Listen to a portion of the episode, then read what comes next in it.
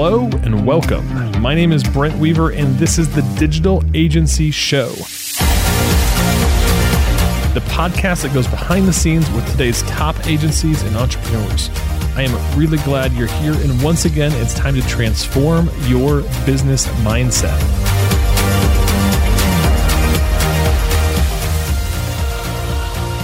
What's up, digital agency owners, podcast listeners, entrepreneurs?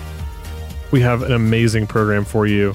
Michael Gellman, the founder and CEO of Spire Digital, a Denver based digital product development firm that transforms business through design and technology, is joining us today. And he founded this firm uh, in 1998, and they provide strategic consulting, software development, DevOps, user experience design to some of the world's top companies. He's got some Fortune 100s on his list, and he's also helped over 400 technology startups. So he's got a really amazing uh, roster of folks that he's been able to work with over the last 20 years. And uh, specifically at Spire, Mike is responsible for ensuring the success of every client and every employee. He directs Spire's management, vision, strategy, and under his leadership, he's grown this company to about 50 folks, and it's been profitable from, from the first day without any outside funding. And over the last 20 years, Mike has employed over 400 people, and he prides himself on nurturing his staff and producing future leaders. Now, more recently, Mike has been selected by Colorado Biz Magazine, which is a magazine here in Colorado, as a finalist for CEO of the Year. And he's held a ton of board positions with industry groups, nonprofits, and he also is uh, very active in terms of philanthropy and some uh, chosen political causes. Uh, Mike's also a sought after speaker, giving lectures at the University of Denver Daniels College of Business, the University of Colorado Leeds School of Business, and South by Southwest, among some others. He's also a published author, an avid world traveler, and self professed entrepreneurial nerd. So we're really excited about having Mike on our program today. Hey, thanks so much, Brent. It's a pleasure to be here. So, Mike, why did you start Spire Digital? Uh, you know, I started Spire so long ago, it's hard to remember. Really, I, what I can say is I was a young guy. I was living out in New York. I was making monster movies, and I just discovered the internet. This was 90, 95-ish, 94-ish. And it was really just a just a geek world, and um, and a lot of the people who were using the internet were avid fans of different things like monster movies. And my boss said, "Hey, get in there and, and learn the internet," and I did. And then once I learned what it was, I said, "This thing has legs." And uh, next thing you know, I wake up and I have a web development firm. It just sort of happened. And then I worked really hard for the next couple of years trying to get clients and trying to convince people to use the internet and use it for their business. And suddenly the world changed and everybody knew about the internet and I was uh, I was the guy who was there. So it was just a just a string of really good timing and and following my passion, which was um, which was the internet and emerging technology. And, and I definitely want to go into some of those early days of the business, but can you tell me a little bit more about what you were making monster movies means? I worked for a company called Troma. I don't know if um, if all of your listeners know who they are, but they're known for such wonderful films as Class of 'Em High, The Toxic Avenger, Tromeo and Juliet, and uh, Cycle Sluts from Hell. My the movie I was working on last was was Tromeo and Juliet, which became a cult classic, obviously based on the William Shakespeare classic, but turned into a monster film. And it actually was a really great experience for me because I learned everything I needed to know about running a startup, running a bootstrapped company, and getting things done and getting it distributed to all sorts of different people. So it was a it was an un- unbelievable place to be, and I'm still actually friends with the the director slash owner Lloyd Kaufman. He's a little bit of a of a star in some circles. So that was where I was, and and that was where I parted when I got into technology. So monster movie to digital agency. Uh, that's a that's a very logical transition. What was that first client that you had? Like, what what was the thing that actually gave you? I mean, I assume you when you started the business, did you have a customer even, or did you just like say, "I'm going to have a business now and do this," and then go find your first customer? You know, I had a friend who was who was hiring me to post on news groups. That was uh, that was how long ago this was. So that that was kind of a client, and and I just started getting out there and saying, "Hey, do you do you have a website?" I, I posted in our local entertainment newspaper a, a small ad on their back page. I, I'm sure people have heard of Backpage now, but back then you could post anything you want, and um, I said, "Do you need a website?" And I started talking to people, and people would call me when they knew what a website was and thought that uh, that they needed it. So I did that for, for about two years. I actually one of one of my sales techniques was to cold call through the phone book. That was brutal, but it was enough to to keep me rolling and keep me in business and keep me eating. Uh, I had a, a couple of employees who lived across the hall from me. They, they happened to be fresh out of prison and they were excited to have a job and I was excited to give it to them. We did well, you know, we did okay. But after a while, I didn't have that much money and I was I was hoping something would push me further. And I got a call from a guy who was at Samsonite and he said, I have no work for you, but let's talk.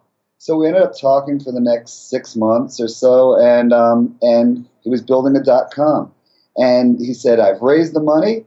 I want you to build the site." And he gave me four hundred fifty thousand dollars, and I built one of the, or my company, my team built one of the first dot coms in the world. It was a company called eBags, which is still around now. They're actually doing they do about 150 million dollars a year. They're the second biggest seller of luggage in the world outside of Walmart. And um, they became my first client. After that, it was kind of, there weren't many companies who could build dot coms, and we got a reputation throughout the country. And we went from there. Tell me a little bit more about these uh, neighbors that were recently from prison. I don't hear that every day. Yeah, you know, I had a couple of uh, I had these these ex-cons, and they were they were great guys, and they knew a lot more about the internet than I did and I was more than willing to give them a shot. And they were the ones who, who did all the work while I was out selling. So I'll, I'll always remember uh, Howie and Jay as my uh, as my first employees and people who really taught me what I was doing. Are these guys still with Spire? Sadly, they're both dead.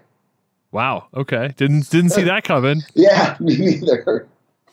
But they're they're they're alive in my heart and in the history of Spire.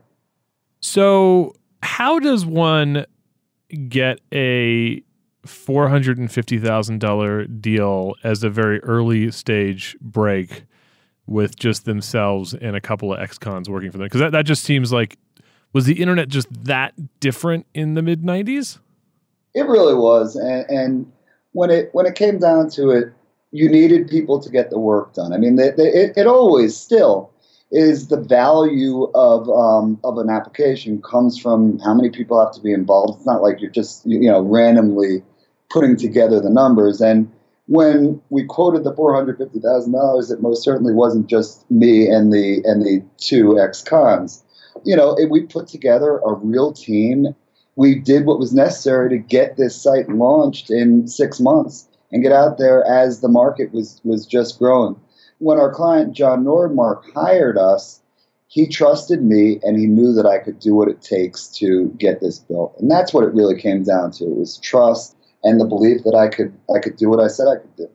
And I delivered. And and that's how how come I was able to continue 19 more years after that in business. What do you think you did to get Jon to trust you? Hey, I don't know. I was a, I was a young guy, but I was sincere, and I think I'm I'm still sincere. When it comes down to it, I have a, a philosophy at Spire, and it, it it's similar to Google's uh, "Don't be evil." Mine is always be good in every way. I do want to take care of people. I want a positive output for our clients. I want a positive output for our, our employees as well. In general, I'm not a jerk, and um, and I'm not in this just for the money. I'm in this to create success in every way. And I, I, th- I hope that's what, what Jon got from me. Add to that, there weren't many other people out there who were doing it, so I think he didn't have a lot of options. But, and you know, I, I definitely hope that I convinced him with my, you know, with my sincerity and my, my true desire to do great work for him. Can you paint me a picture of what it's like to walk into Spire Digital today? it, there's a lot of action over here. We're actually in the RiNo area. I know you, I know you've been here a few times. You actually brought some of your your students. Spire has action all the time. We we've set it up so people can work wherever they want, how they want. There's lots of areas where people can go into their own room and and have some privacy, or they can bring ten people into a room and hang out.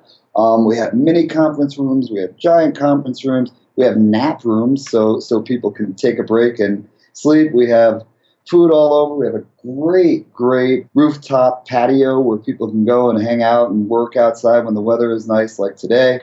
It's a place for innovation. It's a place for ideas, and it's a place where where people can really collaborate well. Yeah, if you if you talk to any technology, you're going to hear pretty much the same thing. But there's a reason you hear that because it works we don't want our people to get too bogged down in, in structure or, or just humdrum kind of, you know, corporate structure.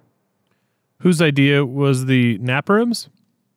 It was definitely me. I uh, if you if you look up Mike Gellman and, and nap, you'll find several articles on uh, on napping and how I'm a big proponent of it. But when it comes down to it, there are there are so many so many articles about the the benefits of napping, and and I've always been a napper, and I think that I don't care when you work, I don't care how you work, as long as you work well and you do your job. So if somebody wants to take a nap, by all means, go down there and, and relax. I think that my philosophy is that people should be as creative and um, and as sharp as they possibly can be. So whatever that takes, they should be doing. Has that philosophy ever cost you anything, or have you had any issues uh, maintaining that kind of open-minded philosophy? Not at all. We uh, we do unlimited PTO here, and what, ever since we put the unlimited PTO policy in place, we've actually had less people taking time off. The same goes for napping. The same goes for work from home when you want. You know, you really have to trust your employees. And if you trust them, they'll trust you. And they'll give you the best that they that they have. So I can't ever say that anything that we've done by being lax and, and forward thinking and progressive has ever come and and bit us in the behind. What's the current headcount at Spire? About forty people. What are what's kind of some of the, the breakdowns in terms of like job title, job descriptions? Like who are sure. who are your teams?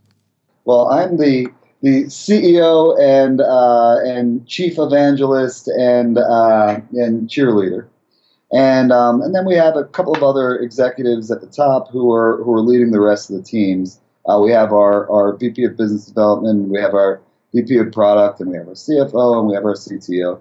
And then beneath them, you know, you have your uh, you have your account managers, business analysts, product owners, web developers, let's see, web designers, uh, UX designers, and what else am I missing? And visual designers. So that's kind of that's kind of the whole breakdown of our team, and it really works well. Who are some of the clients that uh, I mean? I don't know if you can talk about all your clients, but who are some of the, the names that uh, our listeners might recognize in terms of who Spire gets to work with?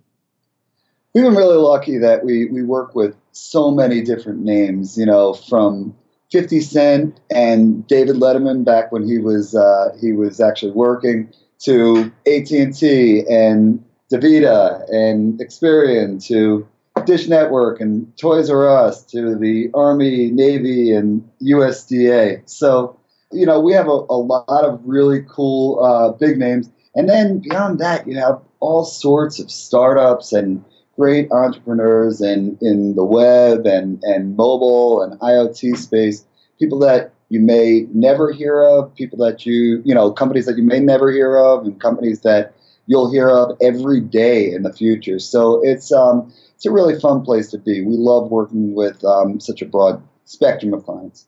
What's it like to work with 50 Cent? Oh man, he's uh, he's great. You know, he, it's uh, it's exciting. It's uh, it's very interesting. I have found though, you know, that that when you're working with people in the entertainment industry, you know, they have just the same types of problems that as people do in, you know, insurance industry. I mean, they have customers that they that they need to reach. They have messages that they want to get out, and they have technology that they want to use to make businesses better. So um, whether they're whether you're a rapper or um, you know or you're center, it's uh, it's all technology. I imagine people like 50 Cent, who is kind of like a brand, and he has lots of people that make his brand and his many, many businesses successful. Like, is he the one that's coming into like the board meeting and like the stand up meetings around like his project, or is it like, is it like 50 Cent people? Yeah, you know, I mean, it's it's as the case with with other clients. You know, the CEO is not coming into every meeting. You have people working for them, but occasionally you get to meet them, and and we've met some some really amazing let's just say CEOs or, or names of the companies from Charlie Ergen at Dish to my pal Luke Beatty at uh, at who ran AOL for the past uh, several years to David Letterman. Do you feel like your early big client success or your early start with people like eBags kind of set the stage, like set the bar really high for you for kind of who you expect to work with? Because I feel like there's people that spend a decade trying to break into that level of clients. Did you just set out from the beginning and say, "Hey, we're going to work with, you know, big names and big ideas and big products?" Or is it just kind of like totally random? Well, remember it took me 2 years until I until I got eBags and I've been working on really really small projects before that. And um, and then it was the dot com days, which I don't think that we'll ever see anything like that ever again. So I had four years from eBags to um, till the dot com bust to really, you know, determine what I wanted to be, who I wanted to be, and um, and the types of clients that I wanted. But after the dot com bust, I really had to uh, to reinvent myself and reinvent the company.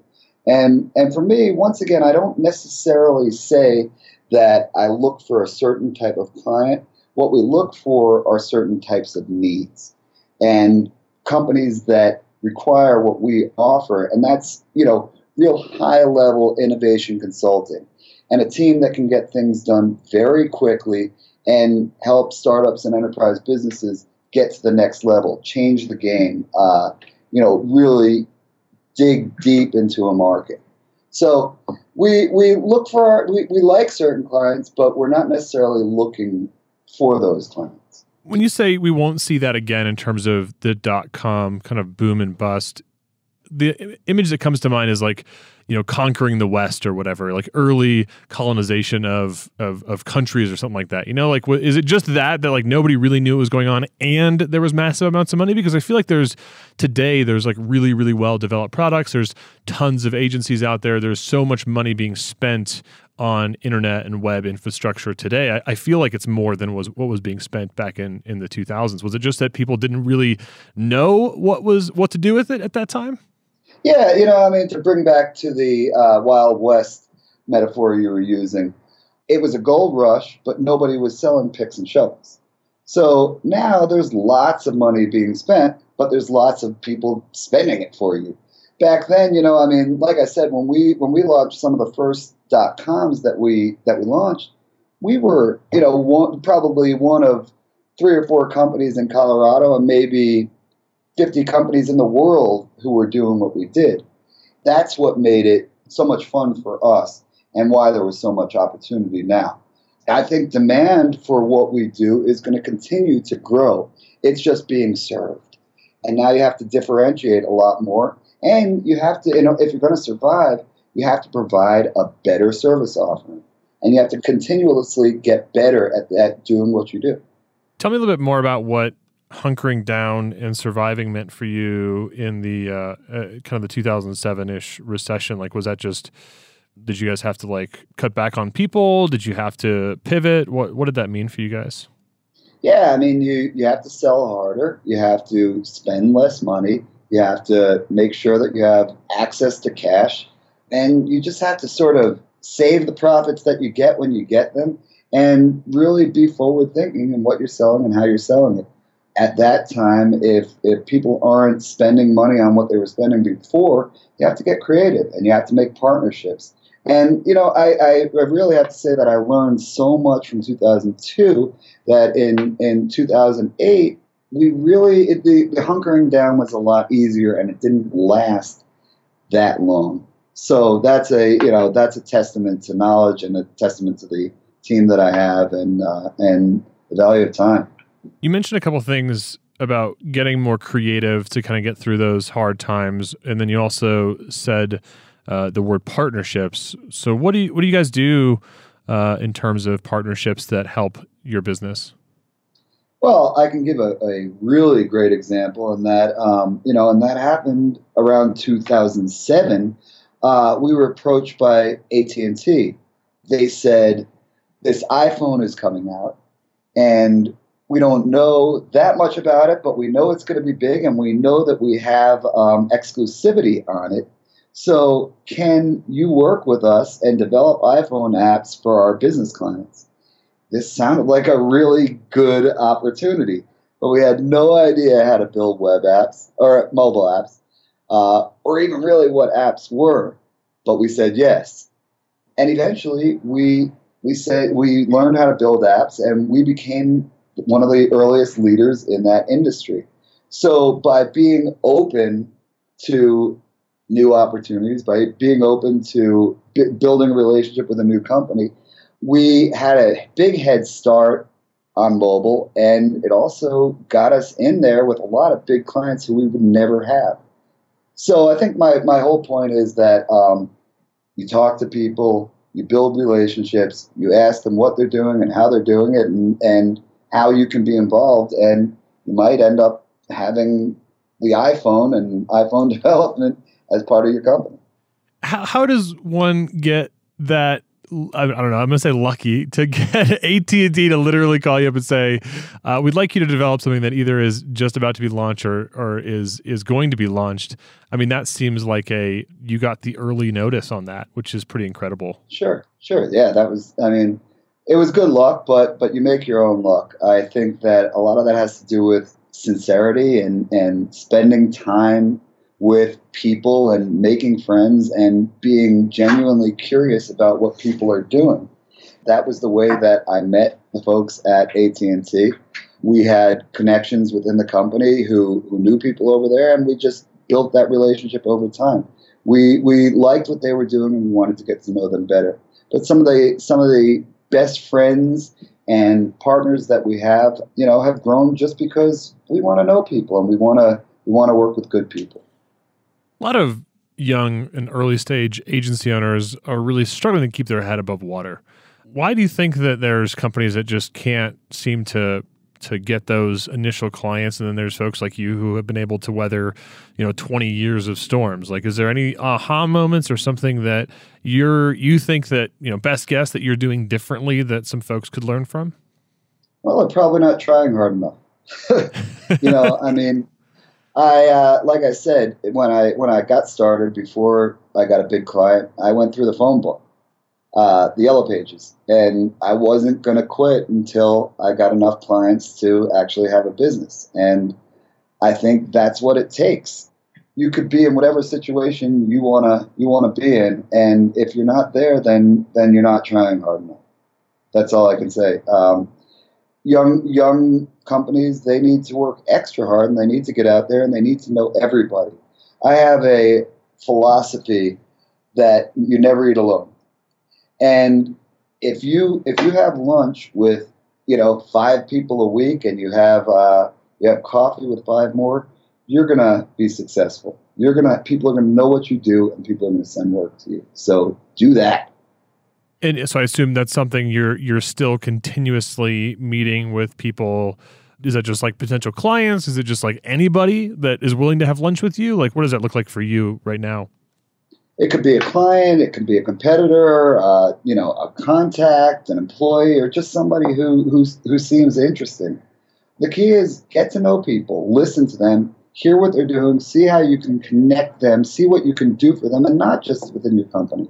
Be be genuine about who you're hanging out with and and what you can do for them and and it just works out. You build such a network that way. Anybody who comes on my team especially on the account side i say i say get together schmooze some of my closest friends do exactly what i do but there's little intricacies and things that they want that i don't want and i've had some of our biggest clients come through people who do what we do so get together, learn from learn from your competitors and, and people in neighboring businesses. Just get out there and don't be shy.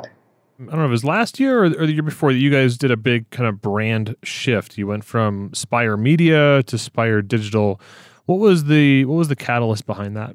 When we started this industry, the the web development, web application development industry, was called New Media. In case uh, you might remember, but some of your listeners might, might not remember. Um, it was just that encompassed what we did, and it was uh, it was a great term, and and that's why we named ourselves after that, media just became sort of an, a, a term to um, term to describe digital marketing firms, uh, PR firms, obviously content firms, and it had nothing to do with application development. So I wanted to I wanted to be clear. I think everything that we try to do at Spire is is you know based on clarity and, and really being straightforward and, and simplicity. So we felt that that changing our name was necessary to the marketplace and necessary to us, and it's really worked out well. Uh, there's no confusion anymore on what we do, how we do it, who we do it for, and it's it's served us well. Was there any fear around changing your brand? That I mean, it was a, it was a small change. It wasn't like a major name change, but it was still changing part of your name. You know, was there any hesitancy or uncertainty about that that you had to get through in order to to make that happen? Yeah, I think we I think we covered our bases and hedged our bets. We you know by keeping the spire, I think that was really the the key to our brand that people knew about. I don't even I don't think there was any hesitancy. I think that what what it ended up being was a nice refresh, and I think it was a great opportunity to speak to people and and explain who we are now. Um, the people that we haven't seen in a long time um, or haven't known us for a long time. So it, it, it really worked out well. What's one thing that is exciting you about Spire Digital today? You know, we've we've really fully shifted our focus to full life cycle digital product development. And instead, beyond just uh, just application development, we're doing business analysis, innovation consulting, product val- validation, market validation, design labs, agile consulting, just about anything you can imagine to launch a new technology product. And it's working really well. Like it's it's it's something that I'm more excited than I've ever been. And we're building MVPs for startups, uh, game changing, paradigm shifting new products for enterprise businesses, and really and helping emerging companies hone technology for new contracts, clients, opportunities. It's just it's just a time where the service offering that we have is necessary, and I am so grateful to have figured that out and you know determined that the market is willing to pay for it. A lot of agency owners tell me that they're really concerned about commoditization and that you know and competition and the things that you just listed off that you guys are excited about seem like really complex deep strategic things. Are, are you finding that as you continue to kind of pivot and, and follow these new trends that your services are becoming more and more valuable every day, or is, is commoditization at some levels affecting you guys? Well, I think commoditization has pushed us to where we are. You could always hire a contractor. You could always hire somebody to come in house you could always hire somebody from you know from Argentina or or India or Russia to do application development. What we bring is this process and these thinkers and these minds that are going to build a business. They're not just going to build an application. So commoditization has gotten us where we are, um, and we don't even consider that a concern at all. We're really happy that it's pushed us in this direction. I know you've talked to me in other interviews about how you guys really saw mobile as a kind of where the puck is moving, and you you went for it, and that's been a huge reason why you guys have been successful in the last you know decade or so. Where do you think the puck is moving now? Like, what do you think is the the trend or the vision for the future of our industry? Well, I- IoT is is obviously Internet of Things. For those of you who don't know, is obviously really, really hot. And I think there's a lot of innovation over the next 10, 15 years that we're going to be seeing simply because if you think about it, how, uh, you know, not a lot of people have a lot of devices in their home. And soon that's going to change. All new devices are going to be built with an IoT element. And pretty soon the home is going to be fully connected. Then you see like Alexa and how Alexa's just really, really caught on. What the iPhone was to smartphones, I think Alexa is to IoT. And we're just seeing big things that are coming. But in general, you know, you have the cloud and, and, and you really have the fact that all applications are going to have to work everywhere, whether it's, you know, in your home, whether it's in your car, whether it's on your phone, or whether it's on your desktop. There's just a merging, and they're all just connected technologies, and that's going to be that's going to be progressing constantly for a very long time. And things are going to be getting better. And you really need to just be open to what's out there, what technologies are popping up, uh, what ways you can build things quicker, and, and how you can provide more and more to your customers. Beyond that, I'm just really excited for autonomous vehicles so I don't have to drive. I hate driving, and, I, and it'd be really nice to be able to drive to and from work and, and sit in the back of the car and work.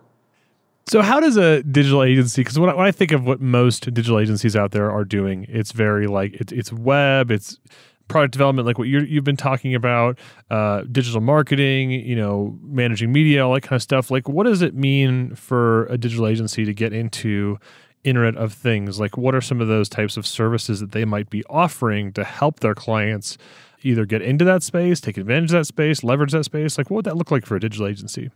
Sure.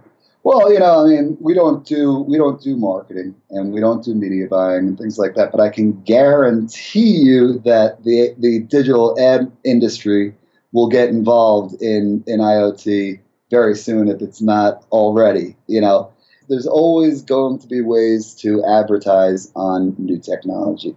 So I think it's uh, it it really comes down to listening, learning, watching, and uh, and jumping at opportunities to be involved. As far as the technology side, give it a shot. Try try to build something. Uh, build something on your own. Test every possibility and, and learn and take classes and, and just get out there and, and exploit this uh, this new world of uh, of Internet of Things.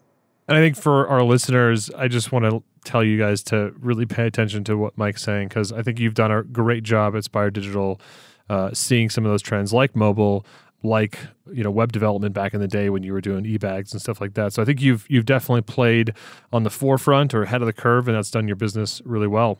So next up, we have our lightning round. Are you ready for the lightning round? Yes. This is serious business, Mike. Okay. All right. So, what is the best advice you've ever received? I would say join a peer group, and it's not a uh, it's not an advertisement for UGurus because I like you so much, Brent. But join something where you're going to be able to get a perspective from people who do what you do, do similar things to what you do, um, or are just smart. I've been in EO for, for many years, I think 15 years. Recently, I, I joined YPO. I know a lot of people who are in Vistage. And I also set up an advisory board uh, a while back and brought in people who I wanted to learn from and bought them lunch and gave them some equity and, and just spent time. And all of those things that I've done have been so valuable to me for building my company and, and being who I am. Which of your personal habits has contributed most to your success? Um, showering every day, really, really good. Nobody wants to work with somebody who smells. No, I, I, a couple of things that I mentioned before are, are, you know, are really the cornerstone of, of this company and me as a person. Just be good. Really, don't don't be don't be a jerk to anybody, and and take care of your clients, take care of your employees, and provide value in every way. I just can't stress that enough. That that the good people are the ones who prevail in the end. And like I said before, have lunch with somebody every day. You'll you'll gain so much from that, and pay. so, uh, so Mike, you want to go to lunch? Yeah. uh, share an internet resource, something like Evernote, that uh, you think our listeners would find valuable. The the big ones here, as as an, as probably um, everywhere, uh, Slack and, and Trello. Uh, I've also been using Lucidchart lately, I really like that for for creating charts and sharing them and just messing around. But just watching what my what my competitors and what my friends and um, and people I look up to are doing is you know what what's great for me with the internet. Just researching and and being open to to new things. What book would you recommend to our listeners and why? The Lean Startup by Eric Ries. Uh, basically encapsulates all the philosophies we follow here at Spire continuous innovation, build, measure, learn, eliminate waste. It's just simple and practical and really effective.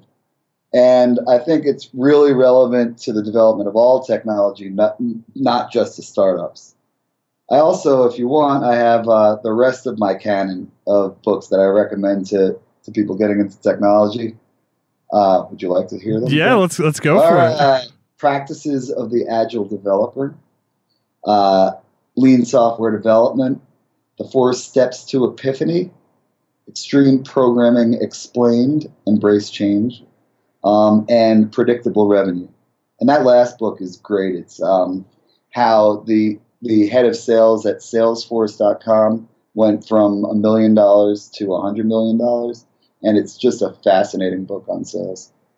I have not yet read that. It's been recommended to me by a couple of people. So the third time a book is recommended, it, it gets to my, my reading list. So I appreciate that yeah. one, Mike. Might as well. It's actually, it'll be actually really good for you and what you do. So, uh, how can folks find out more about you, and uh, you know, where can they check out information about Spire? Visit our website www.spiredigital.com. Uh, look us up on LinkedIn under Spire Digital. Twitter, I'm at uh, M Gellman. Facebook, Spire Digital Co. And uh, go to our website. We have uh, I have a great blog called Spirewire. If you want to uh, if you want to join the list, I'm happy to send it to you. You can email me at mike at spiredigital.com. I definitely want to just recommend everybody to uh, if if you don't already get Mike's emails, uh, you send out what periodically, once a month, once it, it's, once it's not quarter. all the time, once a quarter, okay. And uh, I, I, always love getting those emails and uh, reading them. It's it's definitely um, it's great to see that. I think you guys can kind of jump into the head of Mike and see what kind of trends or thoughts he has about the industry and about where his own company is moving, and, and that's really cool insight to get. I think for folks out there. Thanks. And I could say um, that's one, this is one more tip. Doing an email newsletter once a quarter has been such a great way for me to keep in touch with uh, with clients and contacts and uh, and to let people know who we are and, and stay relevant out there. So if uh, if you can spare a couple hours to write some thoughts down once a month, do it. Or once a, once a quarter, do it. I think a lot of people like to overcook that and turn it into like a weekly or a monthly. Like I'm going to write all this stuff, but I feel like you do a, a, really good tempo. Like it's, I think it's it's often enough that it keeps you in front of people, and uh, also not often enough that it overwhelms you or makes it to where you don't actually do it. So that's cool. Right. Thanks. Well, Mike, we appreciate you stopping by our podcast today. It's been a great conversation. I hope we can have you on in the future and uh, wish you all the, the best of luck from our team here at UGurus and everything that you guys do at Spire Digital. I think you guys have an amazing company and just really appreciate you taking the time to spend with us today. Thanks so much, my friend, and uh, and you keep up the good work with uh, UGurus. So thanks so much. Very well. All, all right. right.